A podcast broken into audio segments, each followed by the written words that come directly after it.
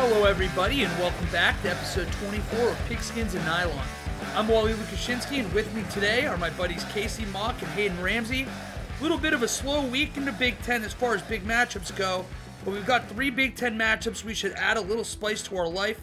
I get the obvious answer of the neutral site game between Notre Dame and Wisconsin, but outside of that, is there a game you guys are most looking forward to watching this weekend? For me, it's got to either be Nebraska, Michigan State, or Rutgers, Maryland. I think you mean Rutgers, Michigan, but I do mean Rutgers, Michigan. I'm just an idiot. yeah. no, those are the three games that I'm looking forward to as well. You're right, not really that great of a of a weekend. We've been pretty spoiled. I feel like for the first 3 weeks, but overall, I mean, a good noon game, a good 3:30 game. I'm I'm pretty excited for it. Yeah, I'm actually looking forward to the Michigan State Nebraska game coming off of how Nebraska put up a pretty good fight last week against Oklahoma and how Michigan State really handled Miami on the road. It'll be interesting to see if Michigan State has a little bit of that, you know, natural letdown after a big win or if they come out like they've played all year and come out and, and run the ball and have good offensive line play. I think that's the one I'm looking forward to outside of the obvious Notre Dame Wisconsin game. Of course, you said Rutgers at Michigan. I think that'll be.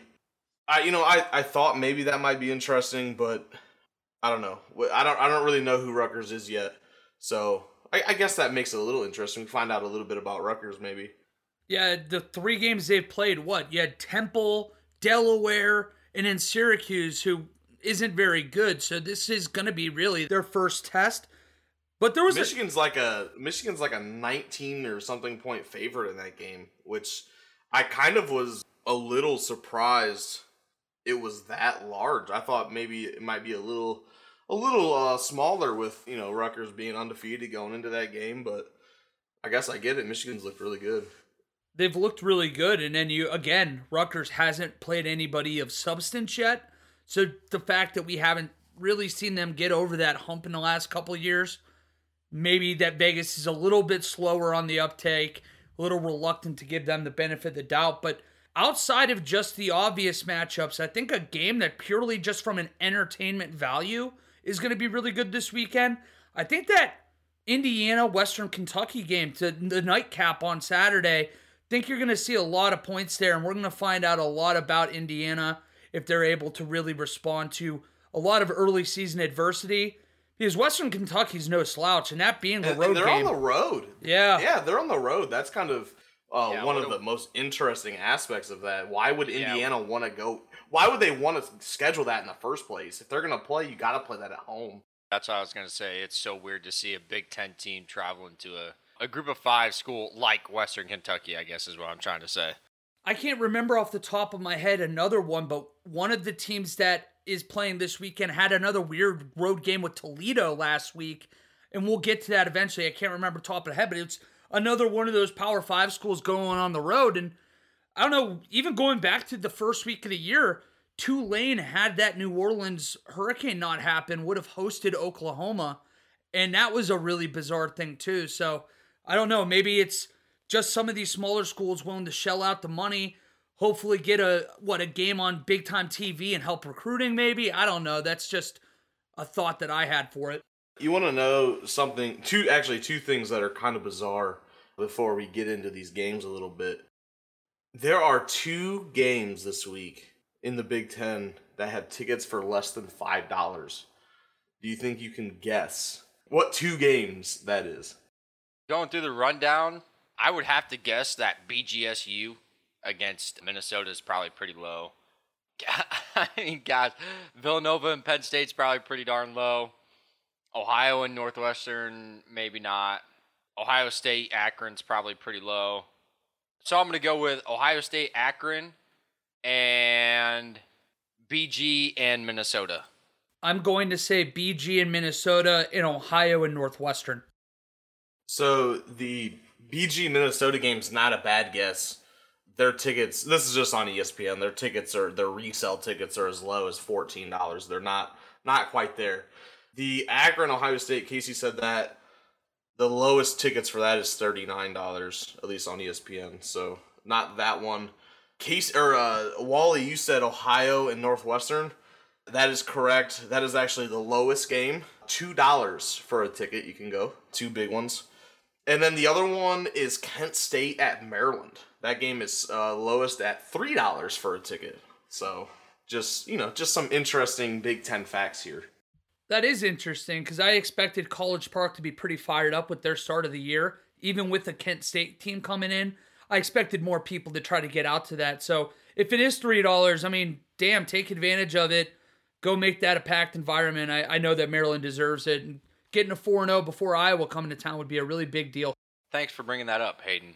Kind of leads into a, a different question, which we kind of talked about. Does Ohio State get more than 80,000 in this weekend? I think you have fewer at this game than you actually saw last week. Believe it or not, I think it's going to continue to happen until the university doesn't price gouge their fan base. And I mean, right there, you just heard resale at $39. I mean, that's not a $39 ticket right now, especially when you consider there's going to be 35, 40,000 empty seats. That's kind of what I was thinking too. I think if this was a noon game, they might get around 90, but I think the fact of the matter that it's Akron it's at 7:30 at night. Could see that as a more valid excuse than not going to Tulsa last week. I think maybe the fact that it's an in-state game, you might see some more Akron fans there than normal. Which you know, going to watch your team play in a big game. I don't. I mean, I don't know, but if I was an Akron fan and I could scoop up a ticket, I would probably go. I mean, you don't have expectations to win, but it's still fun. You get to go to a big, bigger environment typically and watch your team. I guess at night. But how much really is the Akron fan base going to move the needle on attendance numbers at Ohio State? Even if oh, it is a oh, big yeah. number. No, no. I'm, I'm just saying in general, you might see some more Akron, Akron fans than you would like in a normal, or I guess this is a normal year, than you typically would. It will be interesting to see. That's going to be one of those storylines that we kind of follow throughout the year. We talked about Nebraska's sellout streak being on the line it's not expected going into the year that we'd see 75, 76,000 people at an Ohio State game. But let's jump into our topics now. They deserve it. They deserve it. They really do the way they've been doing it, but we'll leave that for for right now. But let's go over to you guys. Let's get a recruiting update. I know that it's not going to be too crazy in season right now, but did anything happen this week that's worth noting? No. Uh, the only thing that I think happened over the past week that I think we failed to mention Sunday night was that Michigan did flip a Boise State commit. He was a three-star defensive lineman. So football wise, that was that was the only thing. There were a couple basketball commits. Again, this might have happened more than a week ago, but haven't really been paying too much attention. Jaxon Kohler, he's a big 6'9", 250 power forward committed to Michigan State. He's a top 70 guy for basketball. Kebba six eight center, four star guy committed to Penn State. Wisconsin got a not ranked shooting guard. Iowa got a not not ranked shooting guard. And how far am I back? I'm back two weeks now. All right, so I'm done looking. That's all we have on the recruiting aspect of things. I do have one thing to mention actually. Penn State had a guy decommit. This was a while ago, back in July. His, ni- his name is Tyreese Fearbry. Fearbry? He was a, I mean, pretty decent recruit, top 200. He was a four star defensive end. He just committed to Kentucky, which I thought was interesting. It doesn't really have a huge impact on the Big Ten, but I just think, you know, Kentucky kind of in the area and the fact that it was a decommit, you know, a pretty decent decommit from Penn State has a little bit of value, I suppose. Well, thank you guys once again for giving that update. We'll come back next week, figure out what else is going on. Hopefully, a little bit more news for you. But we'll jump right into our game previews now. Nobody had a bye this week, so all 14 of your teams are going to be in action. And just to give you guys a little bit of an update on where we are at with the gambling portion of this, last week, Casey had his, honestly, his only really bad week, but it shows you how difficult gambling can be. He went 9 15 and 1 where Hayden went 12 12 and 1 and I went 14 11 and 1. Where we sit unit wise at this stage of the season, Casey's down six tenths of a unit, Hayden's down 11.9 units, and I am up 925. So I have the lead right now. The king, the king. A lot of time left on this, and very easy to have a really bad week, a really good week to make this right back, and very even for everybody. But we'll go right now to our first game of the week. Bowling Green is going to Minnesota. One of the games we thought had cheap tickets for good reason. Minnesota is a 30 and a half point favorite against the Falcons. Over under is set at 50 and a half. Matt McDonald, the quarterback for Bowling Green, he's only thrown one interception through his first three games. But the problem is, is their running game is terrible. On both sides of that line of scrimmage, you're going to imagine Minnesota is going to have a sizable advantage.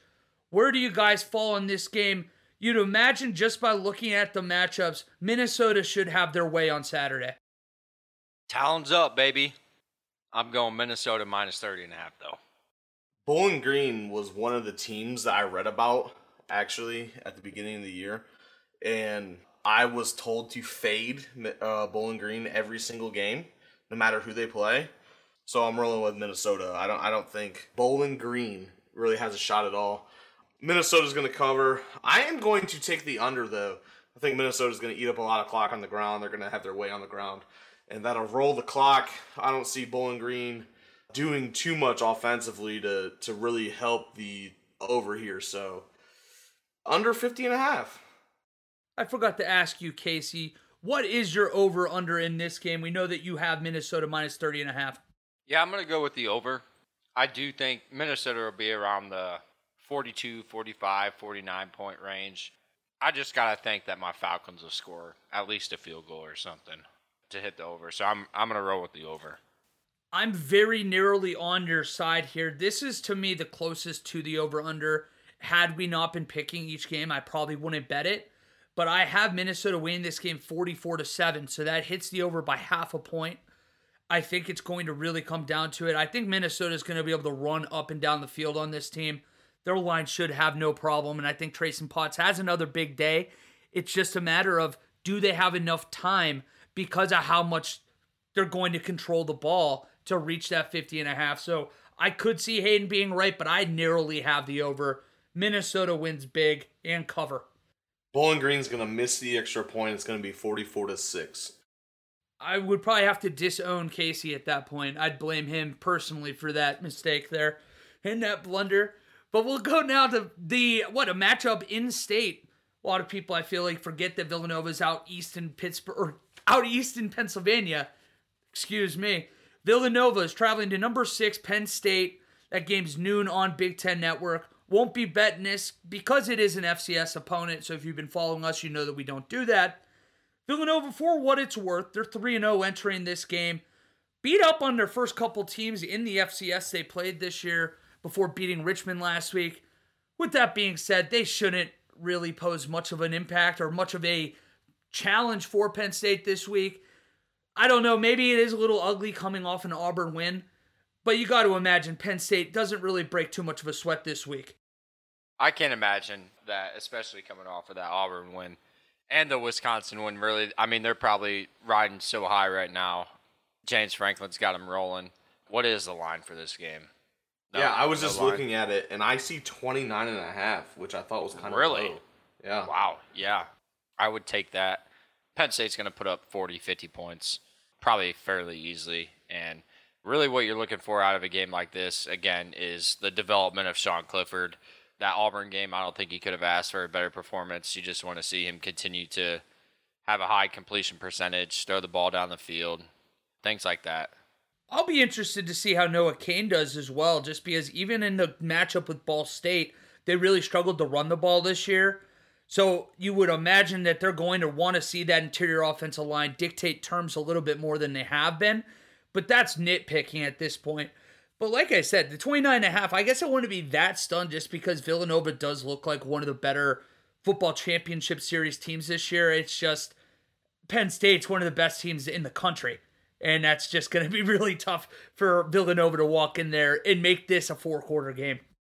James Franklin to USC question mark? I mean, I, I I read an article from the Football Scoop, and he is like one of the top priorities for them to target. Do you think he would consider leaving?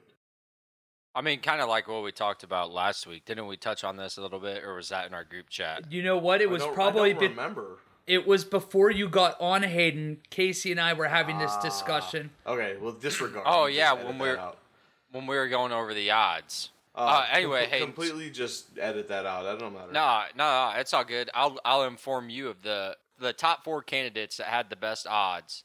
Two of them were Big Ten coaches. One was Luke Fickell. Two was PJ Fleck, and then tied for third was Urban Meyer and James Franklin with like seventeen to two odds or something like that. That was like right after they fired Clay Helton. It's also worth pointing out too in that our discussion we talked about. I think that if you're talking strictly football, Penn State is the better program right now. If you're talking lifestyle and what Southern California can bring with that and all that media attention, that just I guess is a personal preference on what you'd rather have. But I'd be surprised. I wouldn't say surprised, but I'd lean right now that he stays in Happy Valley, especially with a year that looks like it's going to be as successful as this one's panning out to be. I would agree. Yeah, obviously Penn State's better as a football program. But I, I feel like James Franklin's personality kind of would be a decent fit there, just with the you know the California, especially the Southern California uh, lifestyle. I know they have a lot of USC's head coach has a lot of obligations outside of football uh, that kind of distract from the job, but I think James Franklin would be a good fit if that's what he wanted to do. I agree if that's what he did want to do. We'll find out, I'm sure, after the season because USC, I mean, they still are one of those premier jobs that they're going to be able to get at least people to answer their phone and at least talk to them about it. They're going to go after some big names this year, especially after the fan base and boosters' disinterest in Clay Helton. The thing that makes me so interested in why James Franklin is such a tie to that job is that he, I mean, if you go through his coaching career, he has no sort of connection to anybody on the West Coast, like any team, any anything like that. He's been a Midwest, East Coast kind of guy. So I don't really know why people think like James Franklin is such a good like like like it's basically what am I Like trying a to say great here? fit. Yeah, like it, his, he would just fit into Southern California, but I don't know. That's just my opinion. Moving on. yeah, exactly. We'll move along now. We'll go to our next game. Ohio is traveling to Northwestern. Northwestern, this is an interesting game purely on the fact that last week, after falling behind 27 0 to Duke, Andrew Marty came in and really gave that Wildcat offense a spark, but he got hurt. And we didn't mention that on Sunday because I at least missed it when I was watching a game. You have so many TVs on on a Saturday. I missed that injury and they don't even know if he's going to play this weekend. So at this point on their depth chart, they listed all three quarterbacks as the starting quarterback. We will not know until game time or at least in the next couple days. That really, I feel like, adds a lot of what question marks going into this game because the Wildcats are 14 and a half point favorites in this. And there's not a lot of FBS teams I can imagine being 14 and a half point dogs to this Northwestern team at the moment. I'll give you guys my pick first on this one and then go to you. I'm going to take, for that simple fact, I'm going to take Ohio plus 14 and a half. I think this game is going to be one that is close in the fourth quarter. Northwestern does eventually pull away, make it a two possession game. I have them winning 28 to 17, which has the under hitting as well. I should mention that that over under is 47 and a half. But I feel like this game is going to be very intriguing because we I, I mean, there's not too many positives that we could take out of this Northwestern team, at least early on in this year. I think Ohio could at least give them fits a little bit. I'm also going to take Ohio plus 14 and a half. It just seems like one of those games where Wisconsin's going to play. It's just going to, or Wisconsin, Northwestern. It might be wet on their natural grass field. Just be a sloppy, sloppy game. And with that being said, I'm also going to roll with the under. I could see it being 17 to 13 type of game. You know, just a typical Northwestern game when you think of Northwestern football, basically. It's a dangerous game and we're all rolling with the same bet, but Ohio plus 14 and a half and take the under. I don't trust Northwestern after that first week. No, for and for good reason you shouldn't. It's just, I think the biggest question mark, if our bet does hit, you're going to have to see at least a little bit of an uptick from what Ohio's done passing for the people at home. They only have 518 passing yards in their first three games. Got to imagine if they want to keep it at least close, if especially if that Andrew Marty kid comes in and looks as good as he did, they'll need to at least put up a little bit more through the air. But now I think the biggest game of the week, without question, at least in my eyes, at Soldier Field, Notre Dame is going to play the Wisconsin Badgers, the big noon game. I'm really excited about this, but it was a game that when I saw the line, I was a little surprised because I expected it to be much closer to a pick 'em. Notre Dame is a six and a half point dog in this. Number 12 team in the country, and there's a six and a half point dog to the Badgers. I'll let you go first, whoever wants to take it. This is a game that, at least again, I, I thought the line was going to be much closer to a pick 'em. I think there are a couple things that you have to kind of consider. I guess one, I don't think either team has looked very good this entire season so far.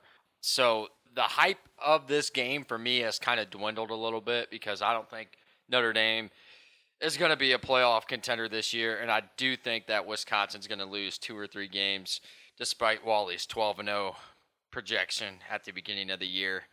But uh, I think the key factor in this is that Wisconsin had two weeks to prepare for Notre Dame. They had a bye week last week. So, with that being said, I'm going to take Wisconsin minus six and a half, but I think it's going to be 24 17 Wisconsin. It's not going to be a blowout. It's not going to be. I mean, it, it, they might be winning by three in the fourth quarter, score a touchdown, make it 10. It'll be a very good game by two teams that I truly don't think are that good. And I have the under hitting as well.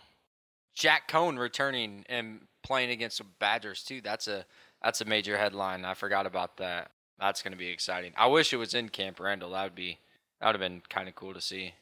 So I am taking the exact opposite based on my betting record and his betting record this year, I shouldn't be doing. but I am, regardless. I think Jack Coan is going to play against his old team and play very, very well. And I, I believe Notre Dame is not only going to cover the six and a half, but I think they win outright. I'm, I'm rolling with the outright win for that to happen the over is going to have to hit. So Notre Dame plus six and a half, take them on the money line, and then take the over at 46 and a half. I just really think Jack Coan is going to play a really good game against his old team. And, you know, this is interesting because Wisconsin basically said, We're picking Graham Mertz. We think he's better than you. Do what you want. You can stay and be the backup, or you can go. And obviously, he chose to go.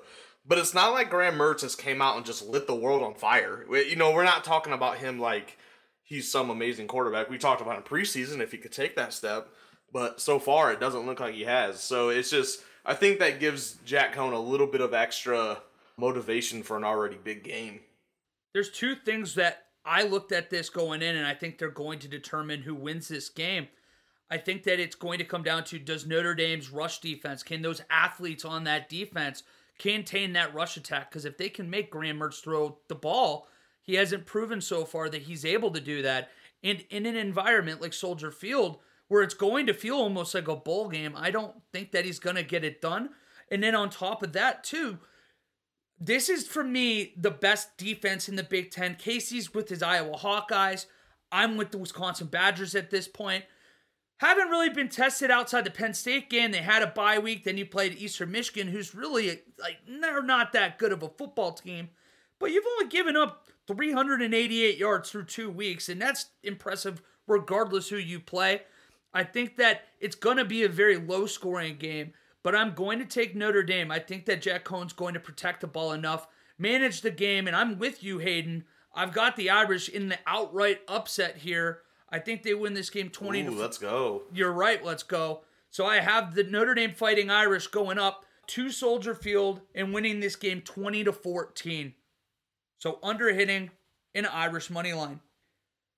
But now we'll go to, I guess, a little bit of a letdown game after talking Notre Dame and Wisconsin.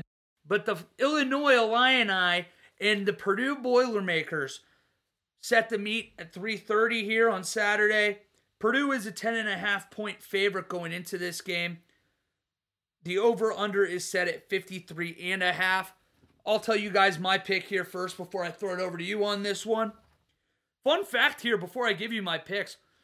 The rivalry here between these two, the series is tied up all time 45 and 45 and 6. So it's always historically been a pretty even matchup. I think The ultimate rubber match. The ultimate we got to get to like game 100 here in four or five years. Hopefully we're still doing this. And then we can really get to it when it's 47 and 47 and 6 then we can really get into it. But for right now i am going to take purdue minus 10 and a half. This is a tricky one to me purely because Purdue's wide receiver room is pretty banged up, even beyond David Bell. We don't know if he will be healthy enough to go on Saturday. But Purdue's defense has been much better this year than we've seen in the last, what, decade or so. So I think that's going to be a big factor in this game. They've held opposing offenses this year in the three games. Remember, Notre Dame's one of those teams. 15 of 48 on third down conversions. They're staying off the field. They're keeping their offense on the field. I think that's going to be a big factor on Saturday. So I do have Purdue winning this game 34 to 17, which means the under hits as well. What do you guys have? You agree? Boiler up? Or are you going with our say something nice about Illinois route? I'm gonna Boiler up as well.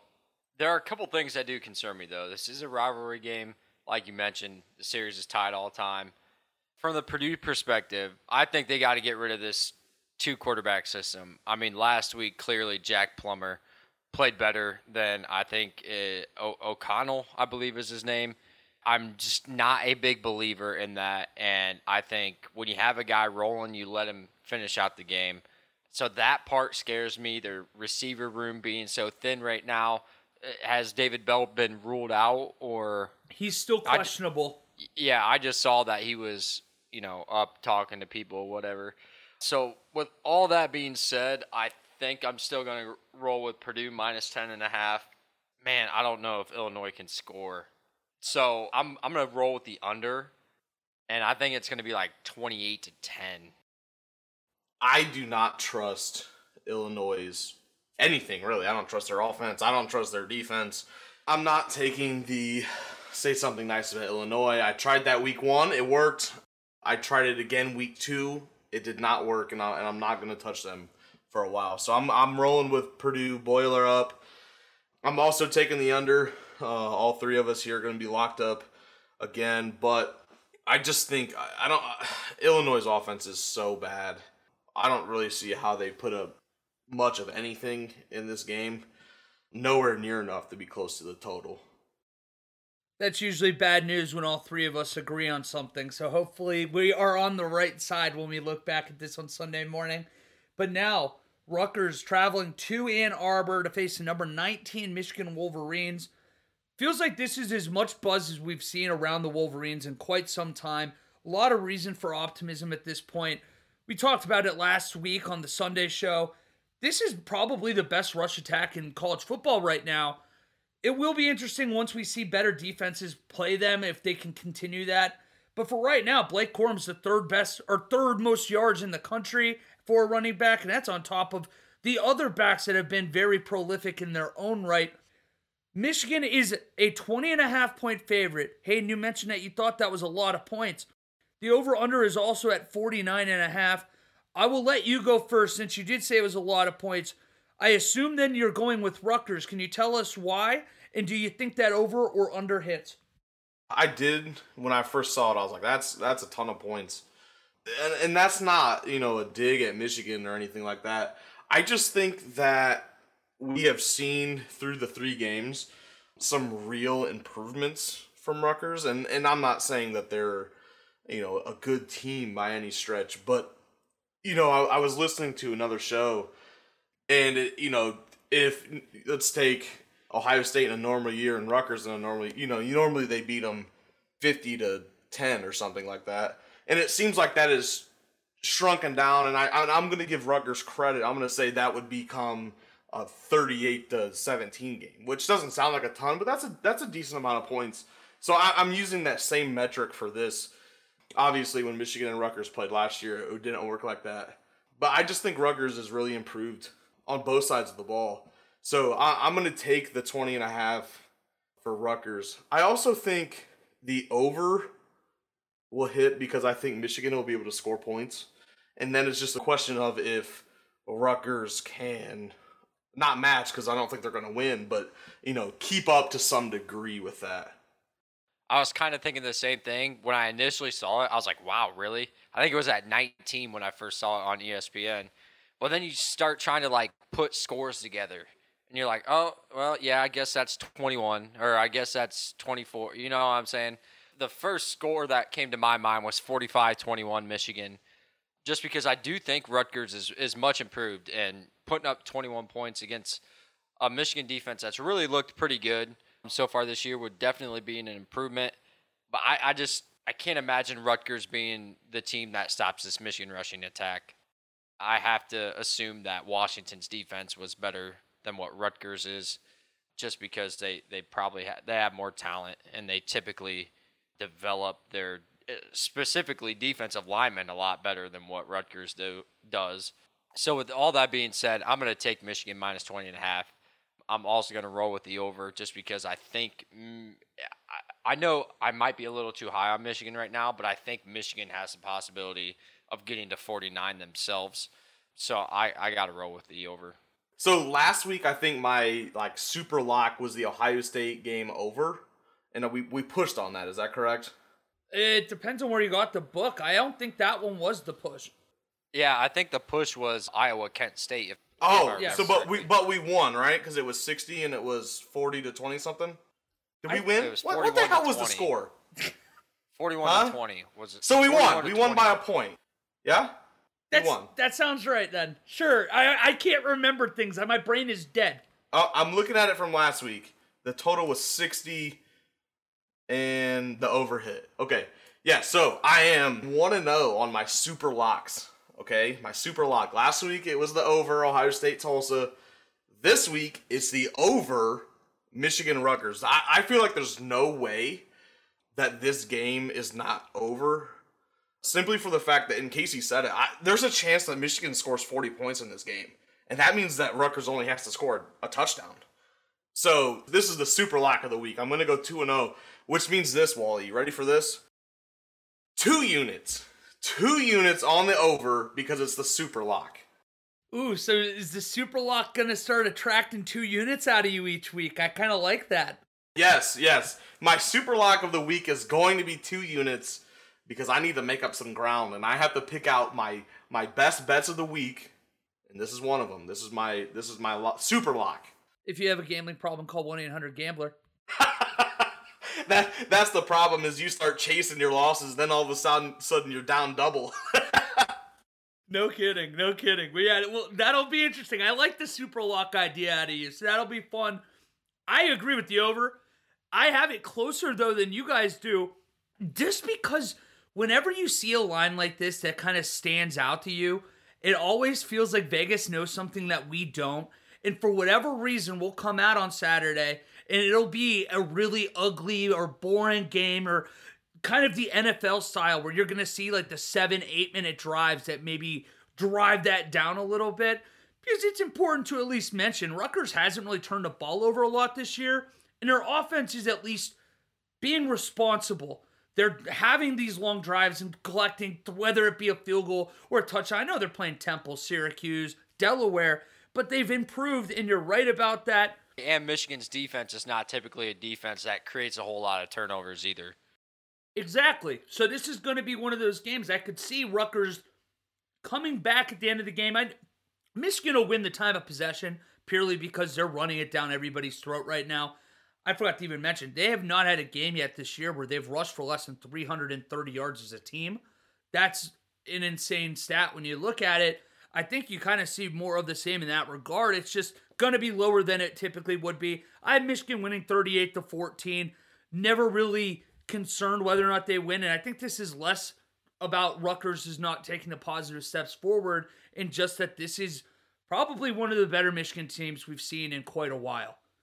Fun fact I, I think I heard this correctly last week when I was listening to the Michigan game. Michigan's rushing total last week surpassed the year their all-time record, and their all-time record was in 2016 when they beat Rutgers 78 to nothing. So maybe Rutgers. I, What I, I dicks know for what running the at. score up on Rutgers? What They ran the ball. I remember. Oh, 78 points? Yeah. Shoot, I texted you guys in the group chat last week. Michigan scored 63 points with like three minutes left in the third quarter. I was like, they could score 90 because they literally were just, it seemed like run, run, boom, big run, touchdown. It was just, it was crazy how easy it looked. But also want to comment on this game one thing real quick before we move on. Really looking forward. I think Rutgers will challenge Michigan early, especially. I, I and not really. It, it'll like Michigan will be ahead, or if they get down by a touchdown, I don't think they're going to panic or anything. I think this might be the first time that we see Cade McNamara kind of have to throw it maybe 15 to 20 to 22 times. And a lot of it, I think, would be early on. But I, I'm interested to see that and how that works. I hope that I hope they do it for you know my eyes' sake. I mean, running the ball all over people is fun to watch for three games, but my goodness, I, I'm I'm a guy that likes to pass the ball a little bit too. But we'll see. I'm glad you brought that up, Casey, because that was I was literally going to ask you before you mentioned that if this was the week we saw Michigan open it up a little more. And I, I don't necessarily think they would have to because I think they would win the game regardless. I mean, if they followed the same plan of action for the first three to this one, they would win. But it would just be interesting to see if they do let McNamara kind of kind of throw it a little bit, especially like down the field, not these little dink and dunks. I want to see this kid throw it down the field, you know. And they did it at the you know against Northern Illinois for that one 80 or 90 yard touchdown. But I would like to see that a little more throughout the game. Well, yeah. So I felt like they did open it up a little bit more last week. They were just dinking hitches and, and such. But I think about three of his throws, of his 11 throws last week, were down the field. He, he obviously hit Cornelius Johnson on that big touchdown. But like I mentioned in our recap show on Sunday, he also missed a, a play action, beautifully drawn up, wide open. Cornelius Johnson overthrew him. So I think they have progressed in opening up the playbook a little bit. But I mean, hopefully they do it a little bit more and, and get ready for that big game against Wisconsin. It just seems so typical that it's going to work out like this. All right, hear me out. Wisconsin's going to lose this week, right? Michigan's going to win this week. And then Michigan is going to go in as the favorite at Wisconsin and then lose to a 1 and 2 Wisconsin team. It just it's that's how it's going to work because they can't win in Madison. I was actually thinking the opposite. I thought you were going to take a different approach. And just like the Washington game where they lose the week before and Michigan comes in as a favorite, and then everybody's like, oh, well, they just beat Washington and, you know, they lost, or they lost to Montana. And then I thought you were going to say, like, Wisconsin, they're going to come in off a loss. Oh, they lost to Minnesota, or they lost to Notre Dame, and Michigan beat them. Uh, well, Wisconsin's not very good. Like, it, it seems like that is Well- like the trend this year for Michigan. It's kind of weird. Yeah, well, I mean, either way, if Wisconsin loses, you're just in a no-win situation. Because if you beat them, then it's oh, you beat a one and three Wisconsin. Whereas if you lose, oh, you lost a, a two and two Wisconsin that didn't look very good. In a typical Michigan year, that would happen, like they, because it's on the road at Wisconsin, or it's Wisconsin, Penn State, and Ohio State. They can't win on the road.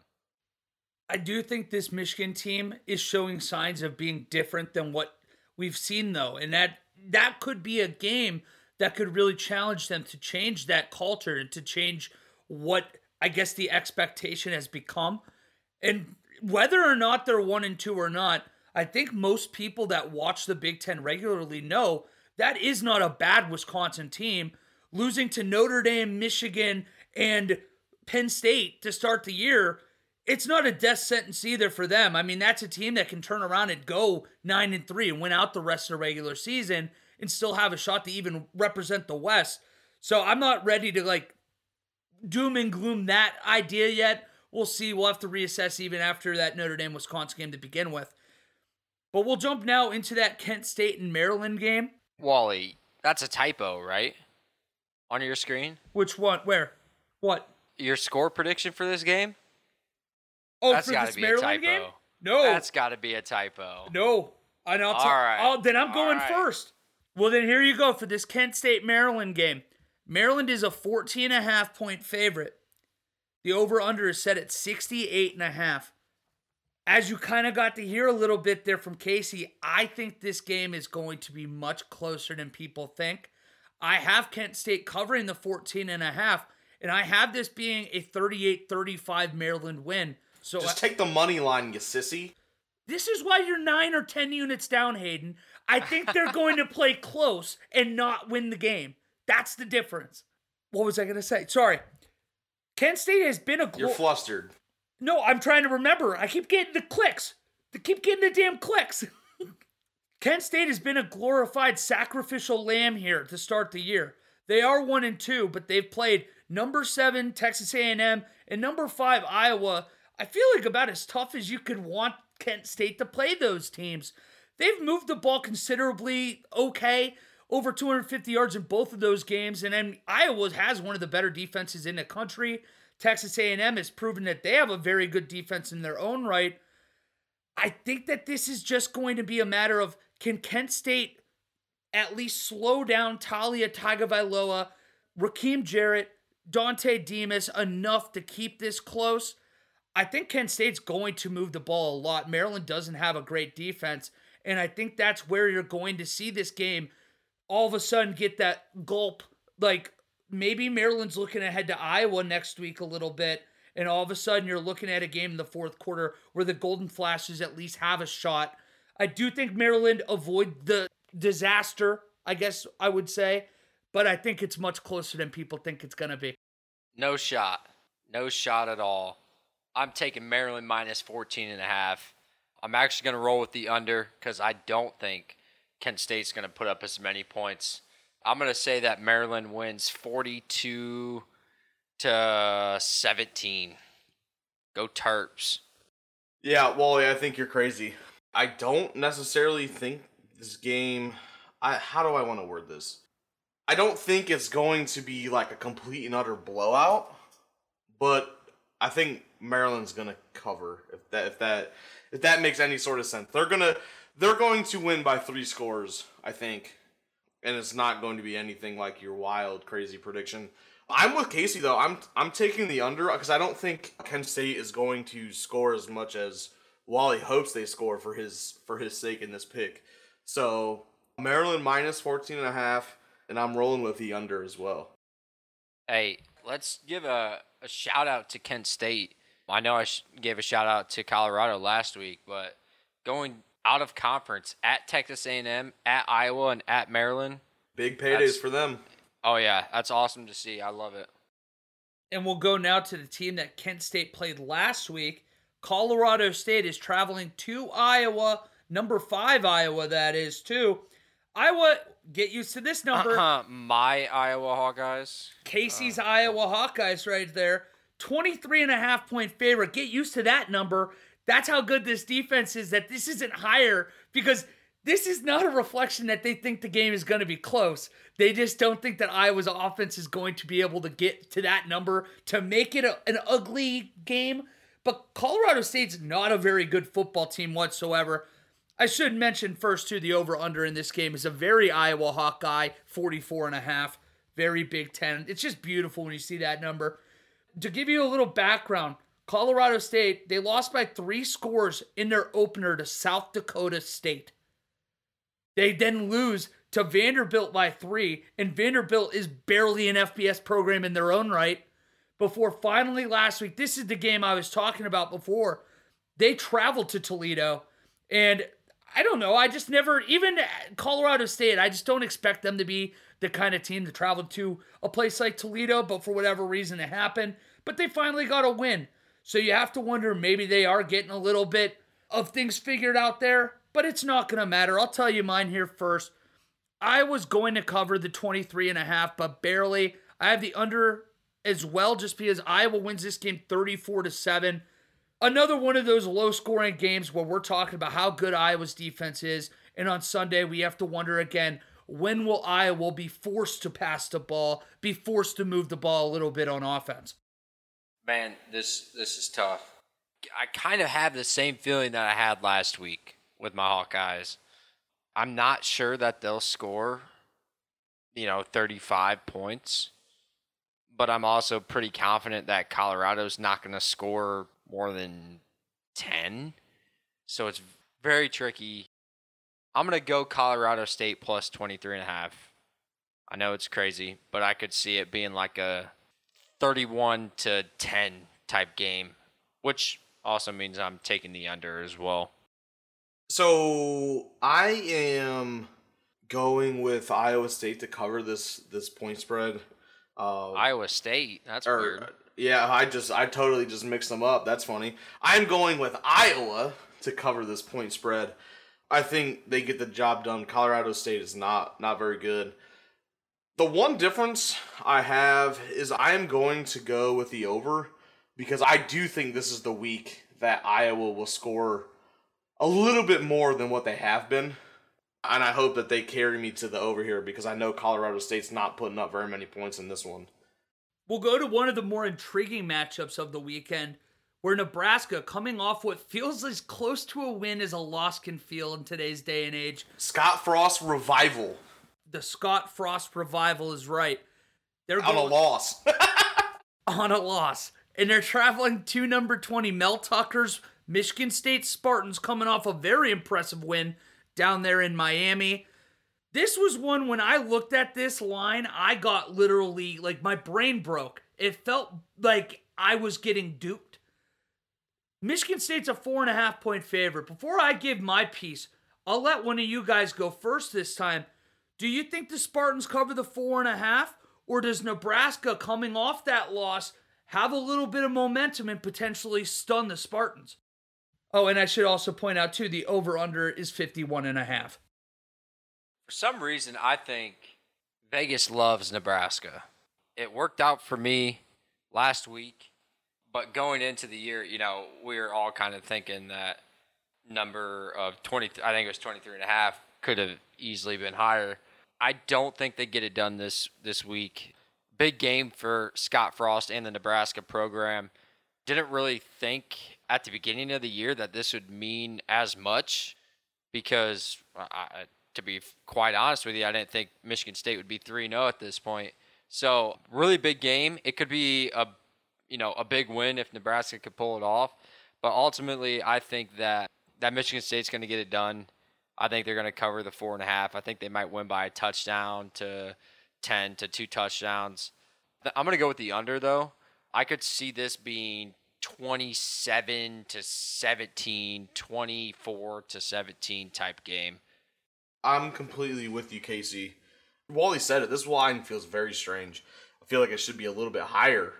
The only problem that I could see happening is maybe a Michigan State letdown after that win down in Florida but I, I don't think it's going to. Michigan State is at home. I think that that'll help them out a little bit, kind of trying to avoid the letdown. Yeah, I'm gonna take Michigan State minus the four and a half. I'm also gonna. They're only four and a half, so I think I can take the money line. Is that correct? Yeah, I think it's actually all the way up to five and a half points. We had it. If I'm taking a minus four and a half, I might as well take the money line as well. I don't know what the odds are for that. I'd have to look what the odds are for that. But I, yeah, I'll take Michigan State money line minus four and a half. I'm also going to take the under though. Uh, I think this could be a low scoring game. Michigan State's going to try and eat up the clock. Adrian Martinez, I, you never know what you're going to get from that guy with Nebraska's passing attack. Last week it was okay, you know, it was all right. I don't know. It feels like it could go the complete opposite way, depending on the week. So I'm taking the under.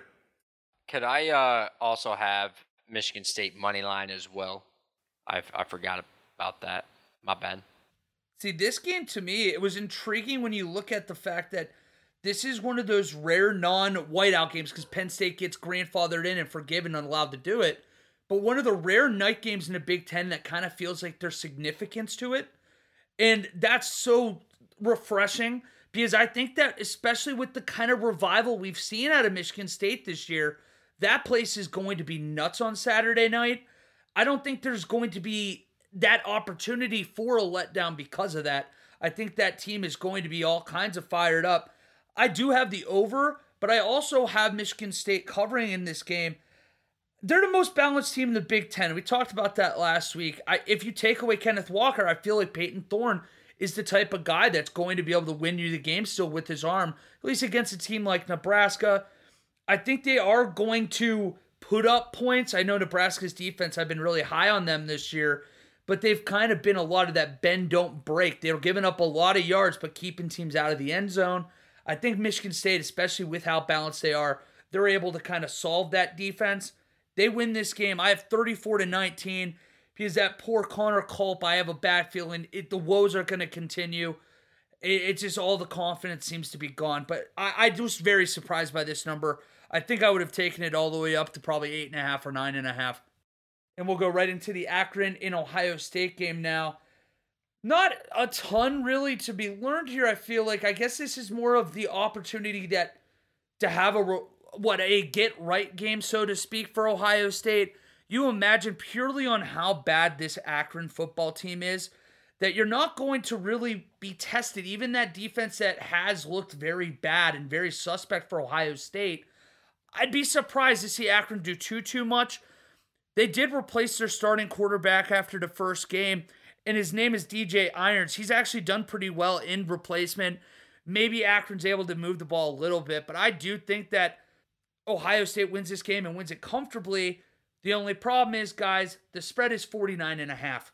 That's a lot of points for a team, especially like Ohio State, that's defense has been so underwhelming to this point of the year. I will take Akron to cover purely on that, but the over of 67 and a half, I think Ohio State almost gets there by themselves where it only takes a score from Akron. I had the final score being 63 to 17. And even that 17 number feels a little bit big, but I'm just a little gun shy after what we've seen in the last few weeks. Akron is one of the worst football teams in Division One FBS. Them and Bowling Green are going to get smacked this week by a couple Big Ten schools. I personally don't see Akron's offense being anything that is is worth a damn. Even though Ohio State's defense has looked I mean, to be honest with you, pretty pretty bad in the first three games. I think this is kind of their. I thought it was last week, but I think this is their take out their frustration on Akron.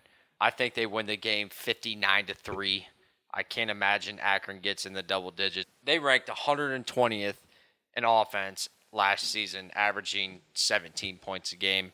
I think the combination of having a bad offense and kind of a an Ohio State team that you know really I, if if they don't play with a sense of urgency this week, then I I don't know what they need to do, but I can't imagine them scoring very many points. Whereas I think Ohio State is going to put up a bunch, and hopefully we can finally see some backup quarterbacks, some younger guys getting in for Ohio State because we really haven't been able to see that offensively. I would say like we thought we would at this point in the season.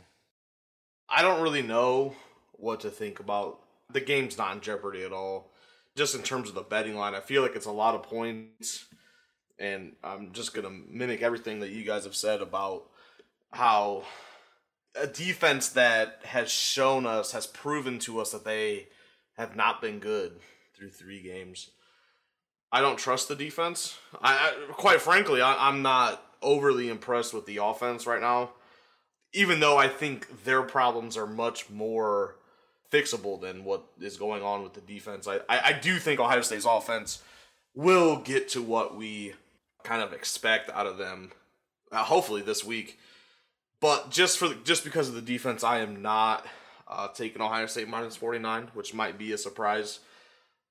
I'm going with Akron. I, I think I don't trust the defense, and that's and I'm not going to pick Ohio State with that large of a gap. I, I will take the over well, I think Wally said it that Ohio State might get to that by themselves, and I, am not. I'm not. They're not going to score 68 points, but I, I, think they could be 50s or maybe even low 60s, and, then it only takes a couple scores, one score maybe from Akron, which I think is more than manageable for them. So over Akron plus 49 and a half. I uh I guess one thing that I want to see as a fan, and you know, I follow a lot of uh, Ohio State websites and podcasts and, and everything. You know, I, I read that stuff all the time. And I, texted Wally separately today trying to kind of vent or just talk about what what's what it, it looks like or what it seems is going on. And everything that I've read has been completely negative about this Ohio State, particularly the defense, but also, uh, you know, CJ Stroud's getting a little bit of flack. The offense hasn't produced quite like we thought through the first couple games. Wally had to say this for me to to finally not think it because I always I was always on that side anyway, but just confirm my prior feelings. I am taking the more optimistic approach with this defense because I did think they showed some slight improvements from last week. And and I didn't know this until I was reading an article. There was a point in the game last week where they got six straight stops. And, you know, just based on how the game went, I never would have thought that. But they were at, at one point, at, I think it was the middle of the third quarter, they had six points. They did give up a bunch of yards and whatever. This week, I'm hoping to see more of the continued improvement, in my opinion, uh, more of the changing up of coverages and and things like that. Just giving different looks. And this is definitely a week that they can play with anything because they're not in danger of losing. I mean, maybe they give up some points, but definitely kind of a trial and error thing where they can they can continue to work on new looks they want to give. If we're talking about the Ohio State defense on Sunday, we have major concerns because this is one of those games that when we look back on, we should be breezing through it on Sunday in about 30 to 45 seconds. So let's hope that we're not talking about Ohio State a lot on Sunday because if we are, all of a sudden we're talking DEFCON five. It's yeah, it's a problem. Casey Casey gave us the a total last week. How many points does Ohio State's defense have to give up for you to be concerned? And I think you said, did you say twenty eight or for that I, Tulsa I, game? You're saying? Yeah, for the Tulsa game, he gave us a point. I think it was like twenty eight. Is that like worse than what we've seen against, or it was something along those lines? It was in the twenties, I think. But for this it game, might, it, it might have been like twenty one. I don't think I think it was low twenties because I yeah. I didn't want to see Tulsa get really in the twenties the way they've right, looked this yeah. year. Yeah. I, would have to way, go back I'd, and listen. It was yeah. in the twenties, but for this week, you would have to think it would be even lower than that. I, it, you have to imagine if Akron is scoring in the twenty points in that range. Wally said it. It's it's a very significant problem, and I don't know what they would have to do to fix that. But this this is where we're at with this team is we need to see I mean, we're a quarter of the way through the season. Like we need to start seeing some defensive improvements or this team is on its way to the Outback Bowl and losing one or maybe two more games, maybe three. Yeah, with the, how the Big Ten East is looking, like this, there's a chance that that happens if we don't start seeing these improvements completely random and i just want this is a big ten podcast so we haven't had a chance to talk about it yet because we started in what april or so last year you know what pisses me off is that we never get the bloomin' onion in the outback bowl why do we have to have the coconut shrimp that's just not right but whatever if we're playing in the outback bowl i just want to be playing on the right side of history that's all i'm saying but we'll get into that again on Sunday morning. We'll go to our last game of the week now. When Ohio State's in the Outback Bowl, we can spend a whole episode talking about that. And I will. If we are on the coconut shrimp team again, it's just a joke that the SEC is the one that gets the bloomin' onion. I mean, talk about home field advantage, home cooking down there. But we'll go again to our final game of the se- of the season. That wouldn't be good. We'll go to our final game of the week. Indiana is traveling to Western Kentucky. That game's at 8 o'clock on CBS Sports Network. The line opening up here is 9.5 for Indiana. The over under is set at 63.5. Whoever wants to take this one first, feel free to do it. I think that this was probably to me the most challenging game to pick a spread for. At least I didn't have a great feeling initially until I started digging through. It's just this is a what air raid happy Western Kentucky team. Anybody that's been a college football fan for a while, it's kind of what you're used to seeing out of them. And then meanwhile for Indiana, Michael Penix Jr. At some point, you want to talk about needing to see some improvement. At what point does Indiana have to start wondering do we have to make a change if he's continuing to throw three touchdowns a game and be sub 50% week in and week out? I'm going to roll with Indiana, although Western Kentucky had two weeks to prepare for them. I think that Indiana's a lot better than what they showed. Obviously, what they showed against Iowa, and I think they showed it last week against Cincinnati. Like I mentioned in our recap, I did think they were the better team for about three quarters and then let it slip away in the fourth quarter, knowing how Tom Allen gets that team fired up and gets them motivated. I think this is going to be a game that they're not sleepwalking through. They go in and, and beat Indiana or er, Western Kentucky. My bad. Indiana minus nine and a half. Gosh, um, what's over under? Oh, Western Kentucky does put up points typically. Um, last year they did not though. They ranked 114th in points per game in the NCAA. I'm gonna go with the under. I want to say Indiana wins 35 to 20. Hey, do you ride with the Hilltoppers or you going with the Hoosiers like Casey? I am riding with the Western Kentucky Hilltoppers here just for the spread. I'm not I'm not gonna pick them outright. I don't have that that much courage, but I think they do get it done with the nine and a half they're given, and you know being at home, which is rare. You know, getting a, a big school at home. It's gonna be a night game. I'm sure they'll have a packed house for you know that kind of environment. That'll be really fun. I, I'm gonna take the over because I know nothing really about Western Kentucky but I feel like they'll score some points on Indiana. So uh, Western Kentucky plus nine and a half and the over. So here it is. I'm taking the Hilltoppers outright. The Hilltoppers are going to win this game, and the over's wow. going to hit because of it. 34 31 Hilltoppers.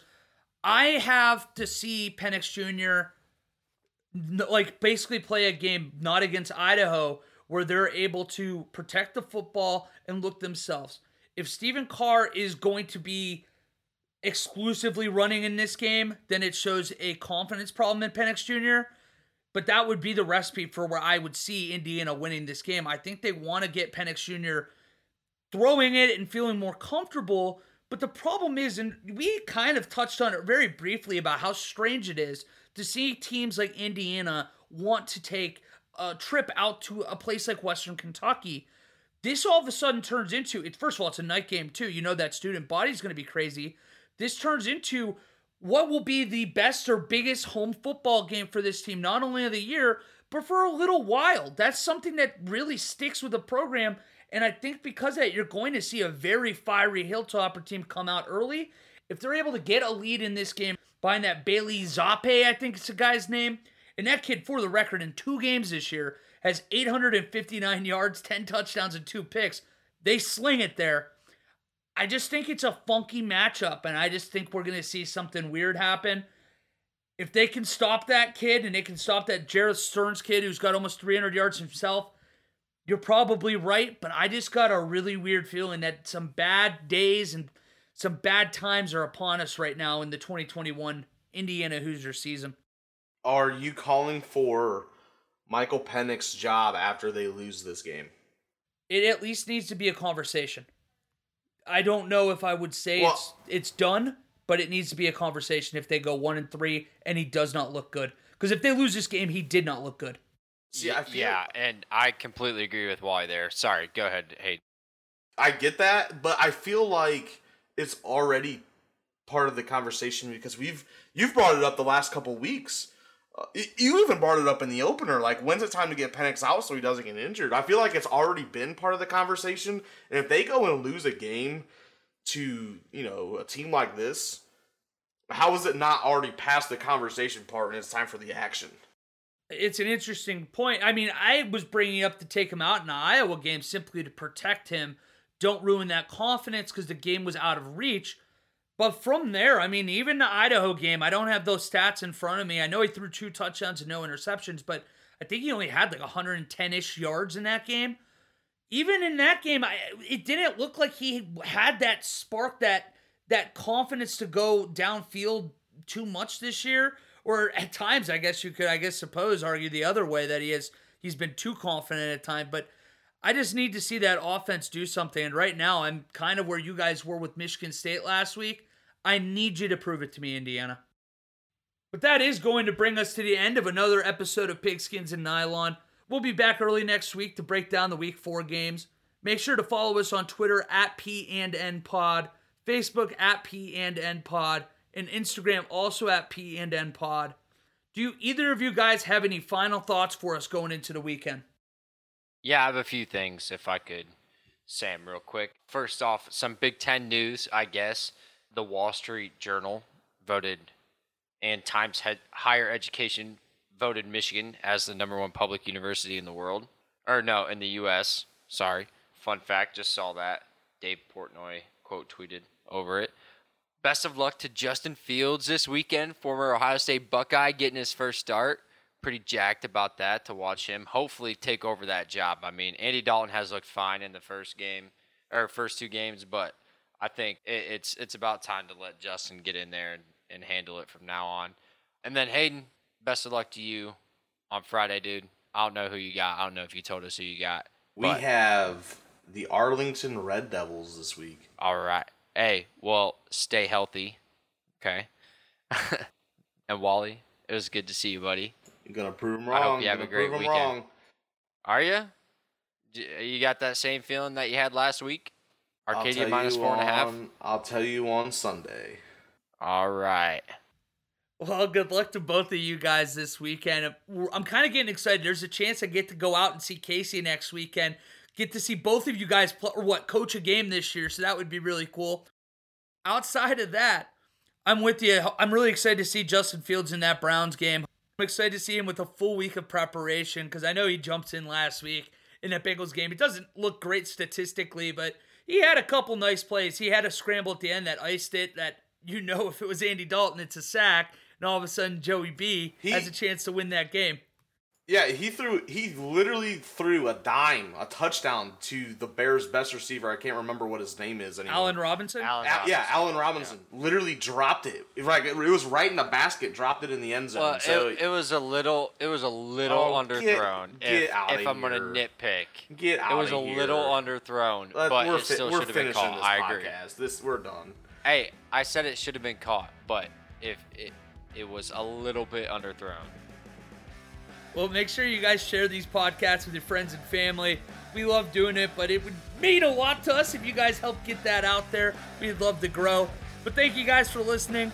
We will see you guys back here next week for episode 25 of Pigskins and Nylon.